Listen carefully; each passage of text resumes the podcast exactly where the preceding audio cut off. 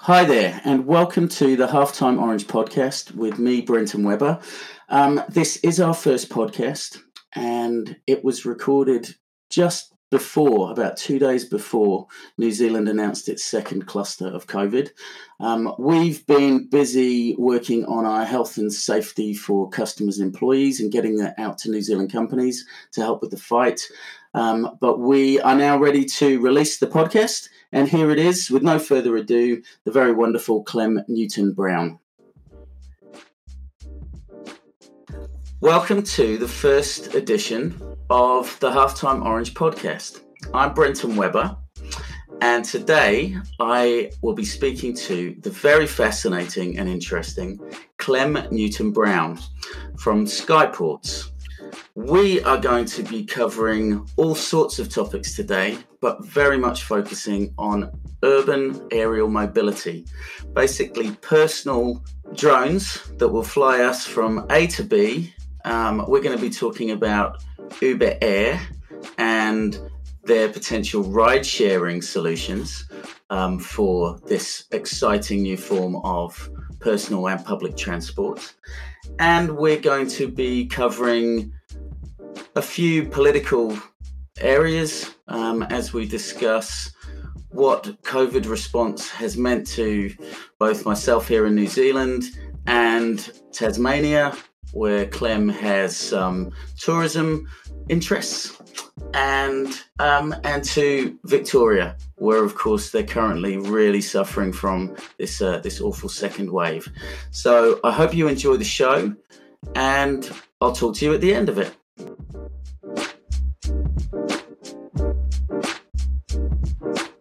Clem, welcome to the show. Thanks so much for coming on. Hi, Brenton. Um, maybe we can start with you introducing yourself to the listeners.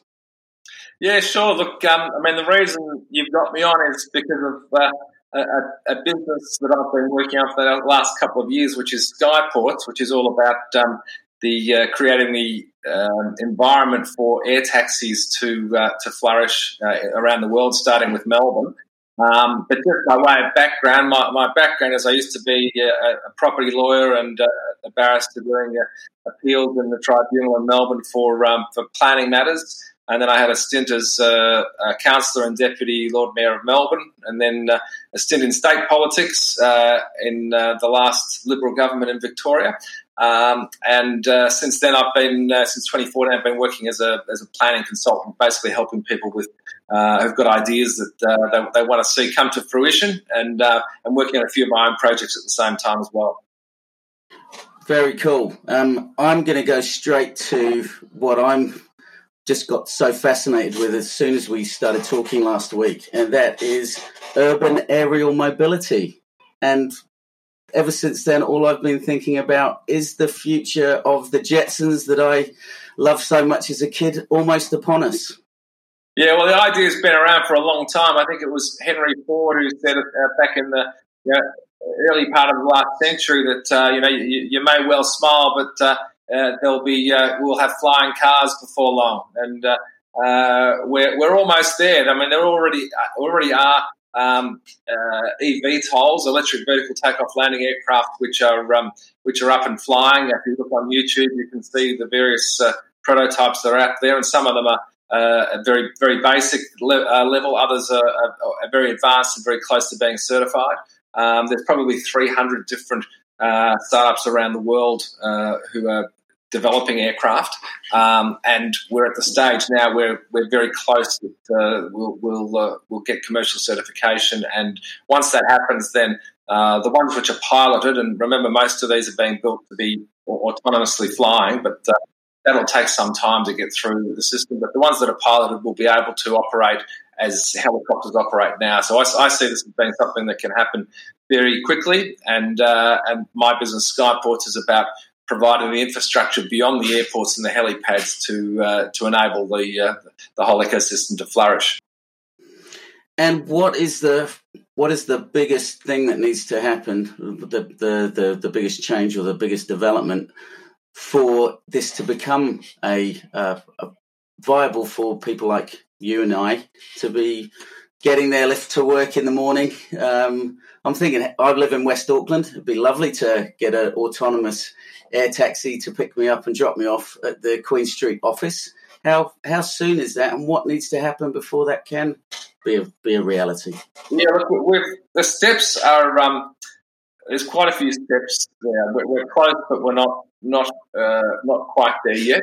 And um, I'll talk about Uber Air and them choosing Melbourne a bit later on. But in terms of what, what's required, um, first of all, you need aircraft which can not only fly safely but can uh, are certified to fly. So they've got their commercial certification to take paying passengers, and that's a pretty big jump. Um, you know, you can probably anybody who with some skills uh, can uh, probably build a, a massive drone that will carry the weight of a person. Uh, but that's a very small step towards building the same drone that can be operated as a, as a fleet of commercial aircraft.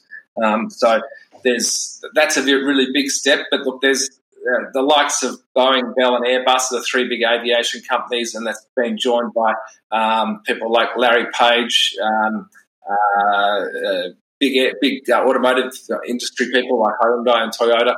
Uh, so there's, there's, literally billions of dollars going into this, and um, so I've got no no doubt that the aircraft will be certified commercial before long. I would expect within the next year or so we'll see the first one, which is likely to be the um, uh, one called the Joby in uh, the United States. Uh, and once we've got that operating, then there's no reason why they can't operate from the helipad to, to helipad to helipad or airport to um, private property.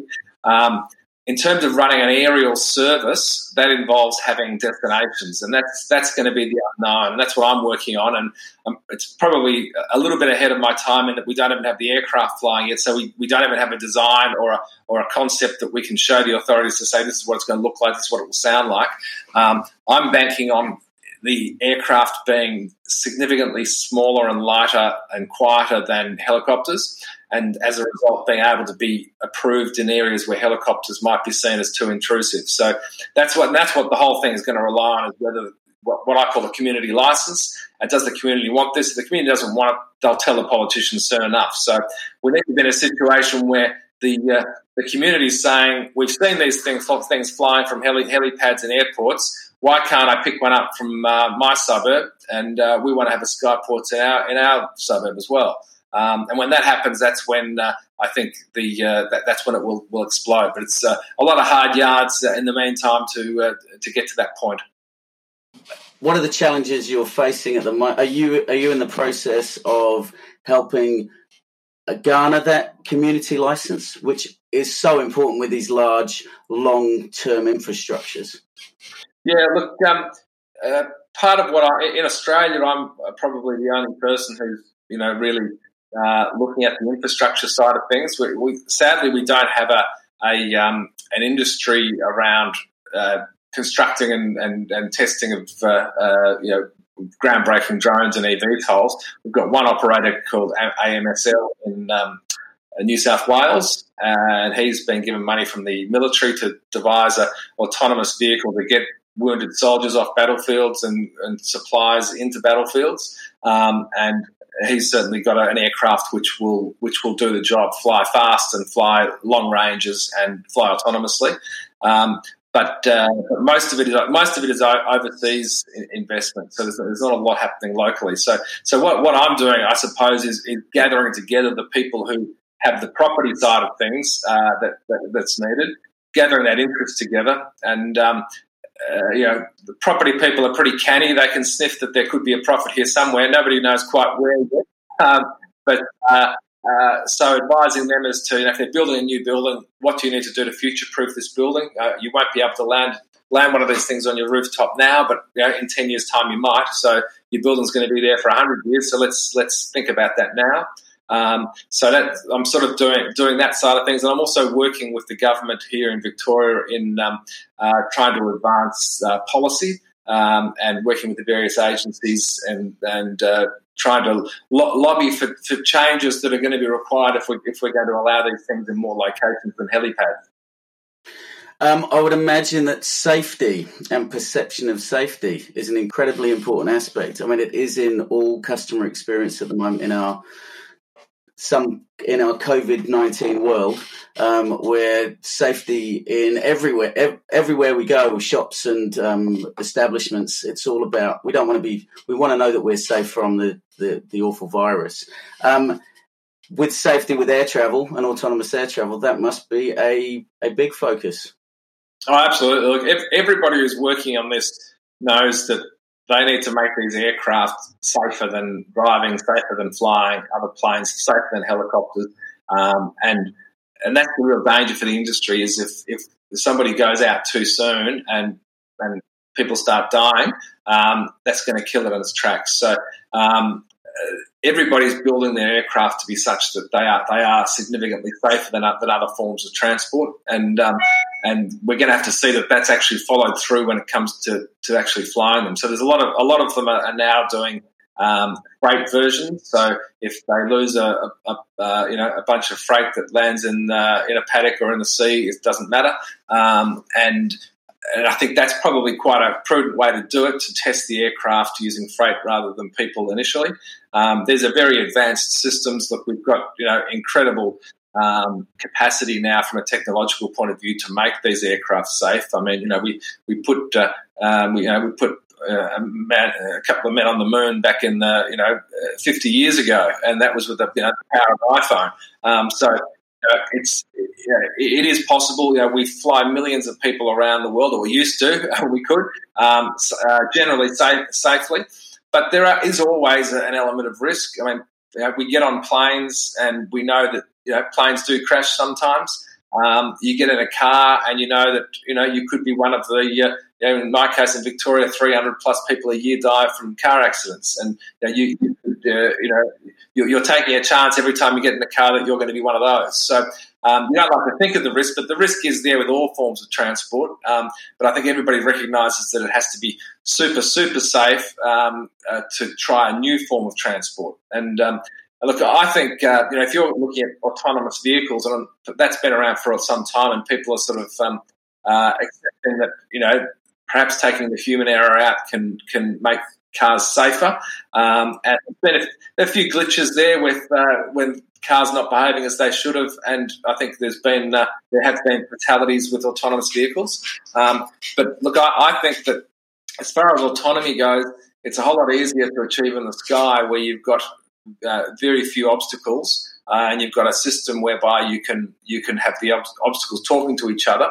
Uh, when you've got an autonomous vehicle in the, on a road, you know, they, have got to they've got to know without any electronic signal that the kid running out in front of them uh, is, is, in danger of being killed, or that traffic that sign can't be run into. Whereas in the sky, if you've got a, a flight a system of flight whereby all aircraft uh, are talking to each other, uh, I think it can be can be a very very safe mode of transport. Mm.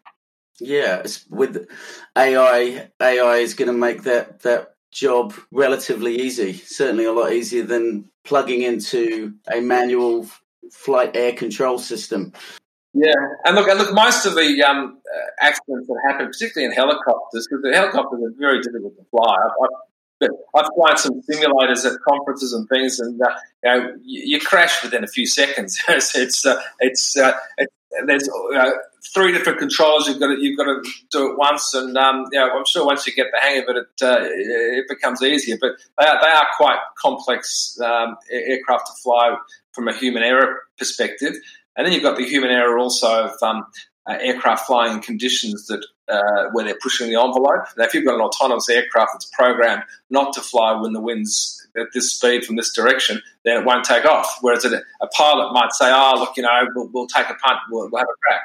Um, so, so I think that that will make it safer as well. Um, the unknown, I think, in these COVID times is um, uh, is whether you know the uh, sharing a, a, small capsule with a number of people is going to be attractive. Um, and you know, you're probably going to be in a tighter situation than in a, in a car um, uh, with you know three or four passengers in one of these. And um, uh, it may be that uh, it could be very popular with uh, with one person, but not so popular with uh, with more than one person in a rideshare situation. Mm. You mentioned Uber Air before, and obviously I and all the listeners, we're very affair now with Uber and the way that they've revolutionized the way that we consumers can reach successful outcomes in uh, what what seems to be more convenient ways. It's also had a big effect on the industry on the industry that it's replacing. Where do you see um, Uber Air coming in, and, and what industry are they going to replace? Are they going to be able to be as customer centric as Uber certainly seem to be? Um, yeah, Brendan, as, as, far as Uber Air goes, I think the, the biggest thing they can bring to the whole the whole air taxi experience is is the c- customer experience. Um, they don't fly planes. They don't run skyports. Um, uh, you know, they're, they're, good at bringing all the people together, but ultimately they want to run their app, and that's what they're that's what they're good at. Um, and you know, the consumer experience is where they can connect, uh, and this is their plan to seamlessly connect. Um, if you want to go from A to B, the app will tell you how to get there. So it will be um, you know, get an air taxi from here to here, then swap to an electric bike, then swap to a car, uh, and they and that's that that customer experience is, is important. The other thing which, which is important as part of their business model is that um, uh, ride sharing is what will bring the price of air taxis down, just as ride sharing brings the price of, of cars down. Um, and uh, in the, um, uh, the, the, the, situation that they've they started in Australia recently, and they've done overseas for a while, is the Uber Pool option.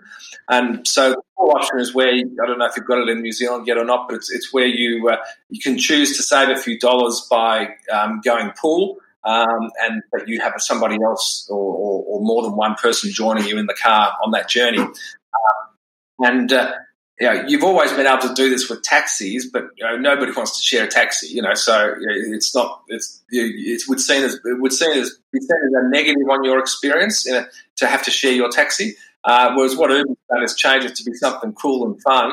Um, and and I tried it for the first time, and you know, I actually did think it was quite a positive experience because uh, it's the interface with their, with their app. You get you, you choose pool, you get in the car, and somebody some stranger says, "Oh, hey Clem, how you going?" And and it's like, "Well, how do you know my name?" And you know, they, they come up on their app.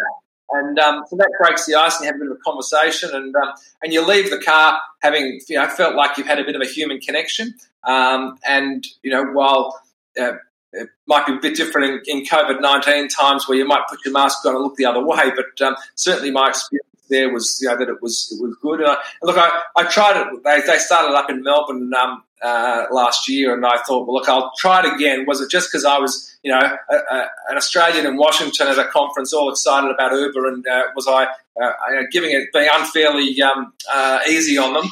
And, uh, and, I tried the experience here. Look, I, I, thought it was quite good as well. You know, it was. Um, you know, some person who was in the, in the, car going to a job interview. So we started talking about the job interview, and um, and it's the same sort of thing. You come away with a bit of a human connection. Um, you know, it's a you know, no no great investment ongoing in your time with this relationship with this person that you've chat to, and um, and the, the, opportunities to have random chats with people is is you know is not always there. You know, if you're in a yeah, on public transport, you'd be a bit of a freak if you started talking to the person next to you. Um, so I think you know, Uber's from the customer experience point of view, I think that's really what uh, what Uber Air brings to the equation. And and from a financial perspective, for air taxis to be the price to be down, it has to be ride share. Um, it's too expensive to have just one person in an aircraft will take four. So they uh, so the ride sharing model is important. With regards to pricing, it's funny. I, I have been talking about this all weekend. And a lot of people are very excited. You know, it is that feeling of the future. What sort of price points are we going to be expecting, and who is this going to be benefiting from the word go? Yeah, look, nobody really knows. Um, uh, I, you know, Uber's saying that it's going to be as cheap as riding in an Uber Black, um, uh, and you know, so like a premium, a premium, you know, Uber car ride. Um, I expect that will the price will fluctuate over time. I think initially it will be quite expensive, but not as expensive as helicopters. Um, uh, so I think that will sort of bring the you know bring more people to it, and then as the price drops, um, then more people will, will use it on a, on a regular basis. And it might it might be something that you only use occasionally. It maybe well, my my app gives me the option of I can save 20 minutes if I go Uber Air on this leg, but it's going to cost me an extra $30. And you make the call as to whether, whether you want to do it or not. Um, so, uh, so yeah, I, I, think there's um, uh, uh, there'll be there'll be there'll be different ways of um, of using using the, the air transport and uh, and incorporating it with other other forms of transport.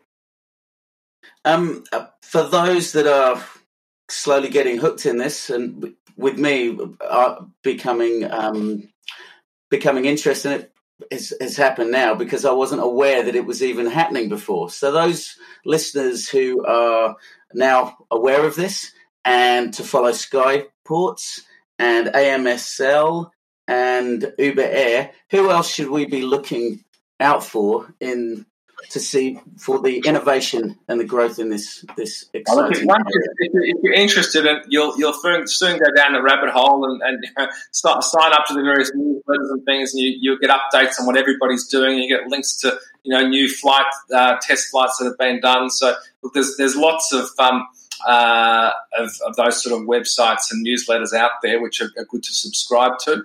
Um, in New Zealand, uh, you're actually quite advanced with um, the, uh, the, uh, the Cora, which is a um, Google-backed um, aircraft, which is uh, currently doing testing in um, uh, in New Zealand, and so the New Zealand authorities are quite um, are quite advanced there. Um, but uh, but look, I think you know the, the Joby is probably the, the aircraft most likely to be approved sooner rather than later, which is like a big electric helicopter. Um, but then you've got the smaller ones, which are, are, also flying, such as the Volocopter and the Lilium, which are both German, and they're both very different designs. One's one's got sort of fans, and the other's got you know big blades. Um, um, and uh, the EHang, which is a Chinese version, has been flying people around for some years now. Um, uh, so, so there's there's lot, lots of different um, models out there, and um, there's lots of information on, on online to, to, to, to keep up to speed on it. Great. Oh, I'm going to be definitely diving down that rabbit hole. I think. But, I certainly thought when, when, I first looked at this, I thought this is this is rubbish. You know, that, that, this is only like you know about two years ago, I suppose. And um, Uber said they were coming to Melbourne to check out Melbourne as a test city, and um, they'd chosen um, Dallas and LA, and they wanted a third test city outside of um, the United States. So they were looking at Melbourne, Sydney, um, um, where else were looking? Tokyo, uh, Sao Paulo, uh, Paris, um, Mumbai. And uh, so they came to Melbourne, and um, one of my clients is a Microflite Helicopters, and uh, they've got the only helipad in the centre of the city. And um, and we were talking to government about uh, some issues around that, and uh, weren't, weren't, getting very far. And uh, but we heard the government was rolling out the red carpet for Uber and uh, meeting with ministers back to back. And so Skyportz really grew out of that. That we, we sort of decided, well, if Uber's going to come here, they're going to need to use this helipad, and um, we'll we'll we'll join join forces. And so we became part of the bid to um, encourage Uber to choose Melbourne, and um, and that was when they announced it in Washington last year at the Uber Elevate Summit, and um, they announced Melbourne to be the, the third test city. Um, so uh, I think we are going to be in Melbourne one of the first cities in the world to have it, but it has to be backed up with the political um, support as well. And that's one of the reasons I think Uber chose Melbourne because they sensed there was political support. And while there's a lot that needs to be done, I am aware that there's um, uh, from a political perspective, there there is uh, work being done to prepare Victoria for uh, to be a world leader leader in this, and I think that's going to be the, uh, the uh, what's critical for companies to make decisions to, to locate and to test cities is, is having that political support because if you haven't got the political support, you know, it's it's just too hard. Yeah, I can imagine. Uh, with your background in politics, you you understand that world more than most, I imagine. Yeah, look, I mean, what what I do, what I've done previously as a local and a state politician, and what I do now as a, uh, a consultant trying to help people get ideas up is I sort of know what pushes politicians' buttons. Um, you know, everybody's looking for you know something that makes them uh, look like they're being progressive and creating jobs, and uh, and uh, um, and you know something like this is very attractive for as a as a media story. I, I call I call it the urban magic dust. You know, and that's everyone sprinkles sprinkles it over themselves and uh, and and you know, gets the the reflected uh, uh, you know glory of being associated with it. Um, but uh, the reality of it is though that, that um, while it's easy to get media on um, on air taxis because everybody's excited about it, and um, uh, the reality is it's a pretty hard slog to, to get to the point of getting them uh, operational. And what I'm doing is just a very small part of it. Look, I'm, I'm no no uh, uh, science or aviation uh, boffin. You know, I'm, I'm, purely looking at it from a property perspective and uh, working on the basis that someone else is going to work out how these things are going to fly and, and how they're going to fly safely. Um, but realizing that unless they've got somewhere to, to land, then they're they're virtually useless. Um, so I see it a bit like. Um, um you know, if you own a skyport or a network of skyports, you basically own the own the air because if you haven't got places to land, you know, while you might be able to fly up there, you can't land, so there's no use. So it's um, I expect that the, the, the money that's going into developing aircraft will at some point flip into uh, developing the infrastructure uh, because uh, you know for a relatively small amount of money you can own the gateways to the skies without having to build know, roads or rail that you would would on land. Um, so I think it's uh, you know, there will be you know, opportunities there. I'm, I'm, probably a bit far ahead of the curve, but look, it's it's good fun, and uh, you know, and I, I, think there could be a could be a, a payoff uh, some way down the track, but it's still going to be some years of years of uh, plugging away at it, though. Um, you were talking about some of these companies to focus on, and what what what piqued my interest is there's a couple of German auto, autonomous air, air flight companies out there. Um, are we going to looking further down the future and as the skies open up? Do you think that there's a reality of us, you know, people having their own personal vehicles and uh, maybe choosing a German, uh, you know, a nice European mark to stand out above the others, and you'll start seeing brands develop and with. Yeah, well, certainly some brands like Porsche and Rolls Royce are, are, working on, on prototypes as well. Um, and there are some which have been designed just as sport models. Um, there's actually an Australian company that is developing a um, a Formula One of, of, the air. So it's called uh, Speeder, I think it's called the Lauda Speeder.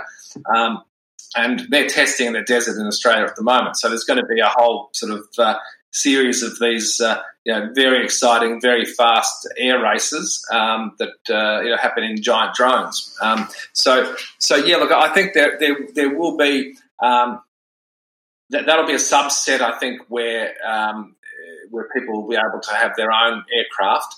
Um, there are some some pretty sort of daggy looking things which are both cars and car and, and plane and probably do a poor job at being both, although even though they might be able to drive on the road and, and drop and fly in the air. One's called the uh, Terra Fuego, um, and um, uh, you know they've got these either gyros or wings that sort of fold out from this vehicle.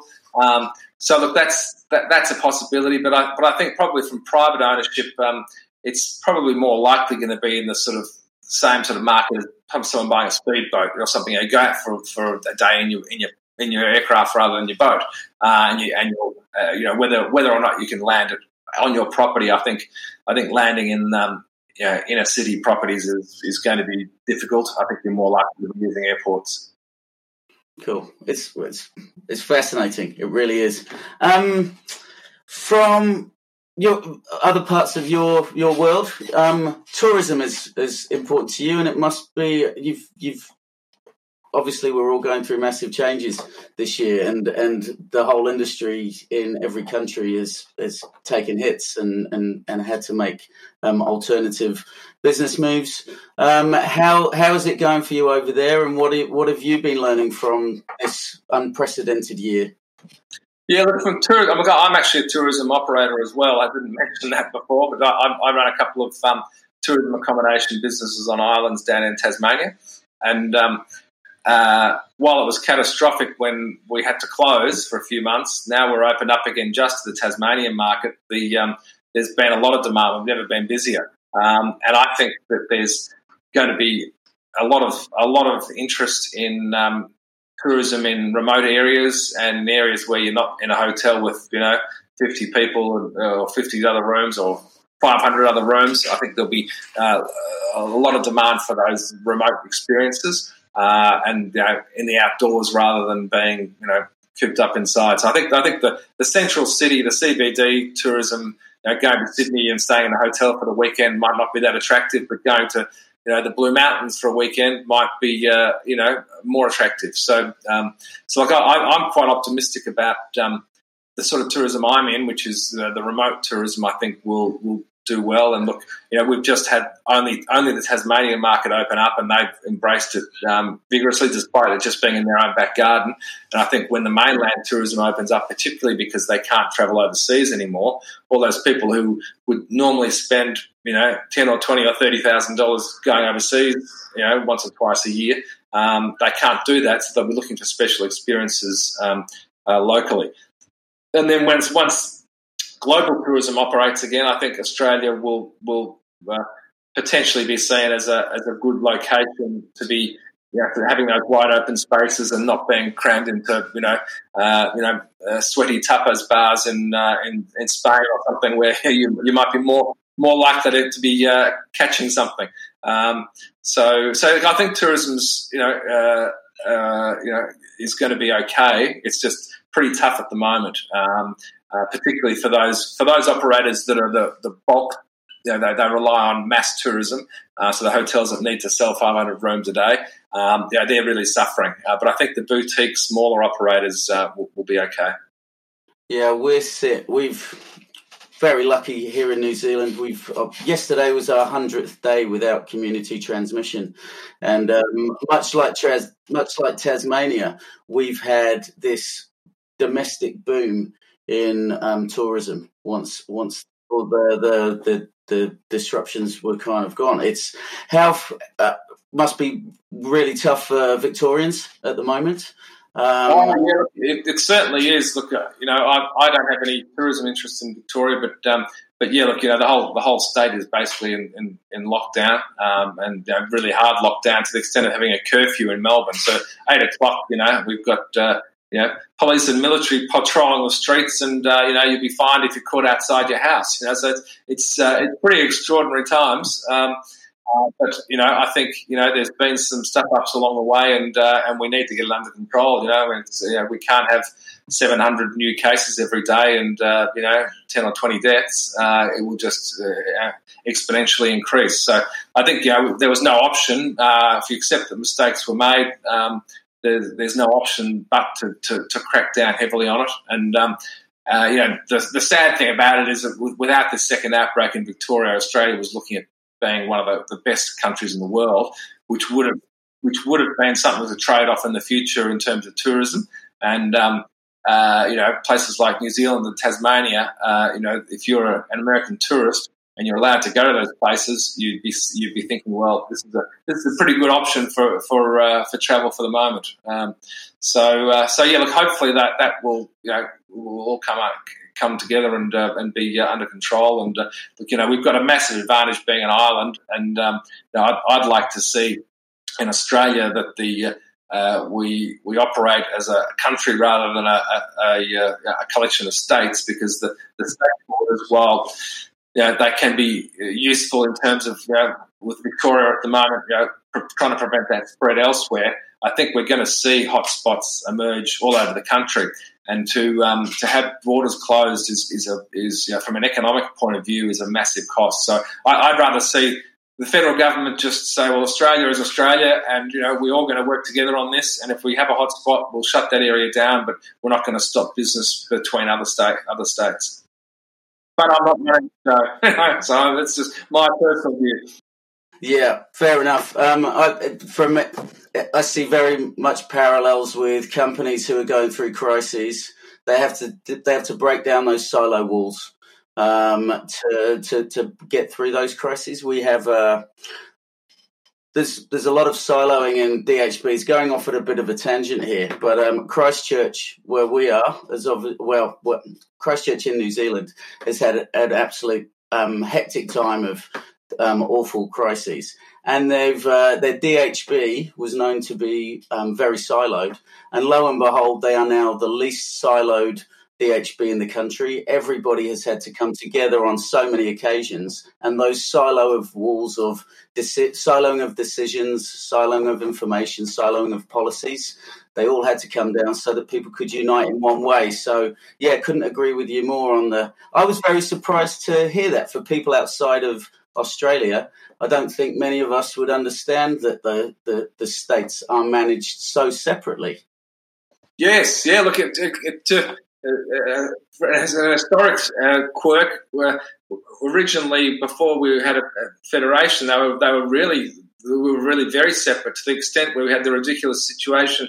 If you're travelling by train between Melbourne and Sydney, you have to you have to change trains at the border because they had different sized tracks, so you had to train. So um, thankfully, all that sort of stuff has uh, has become uh, you know we've become one uh, over the last you know 120 years or whatever it is. Um, but uh, but still, look, the state government does control um, you, know, uh, you know, a lot of things within within their jurisdiction, and um, certainly in terms of health uh, um, and the response to this uh, COVID nineteen outbreaks is is a state responsibility. So um, uh, so yeah, look, there, and it, it, has created issues, but I think it also has meant that uh, there's been a, a, a, cabinet which has been put together with each of the premiers and the prime minister that has has worked very well and worked better than the, the, the old processes of them all getting together to to uh, you know lobby for their share of the uh, of taxes.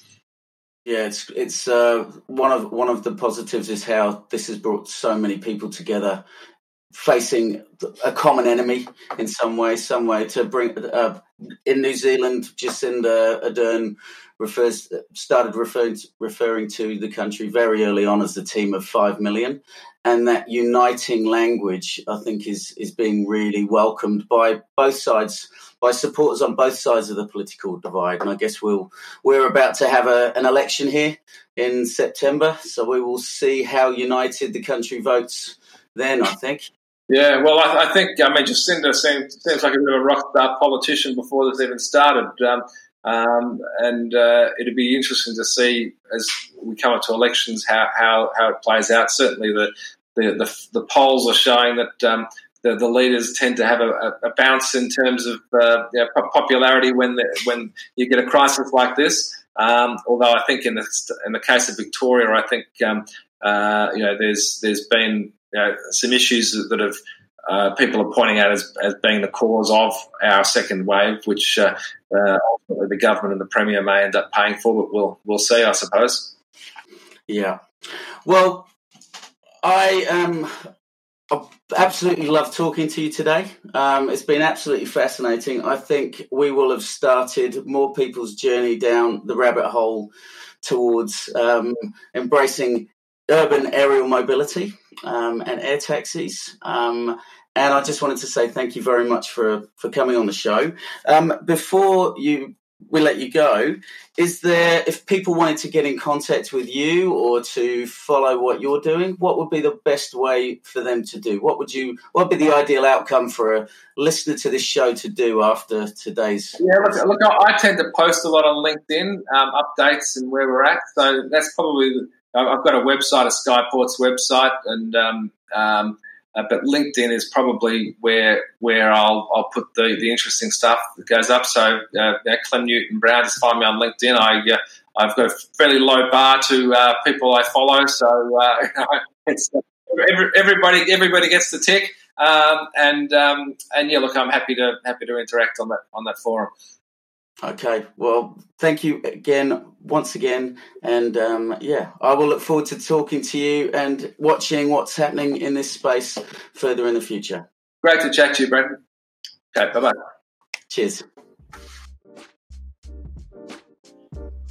Thank you so much for listening to our show today.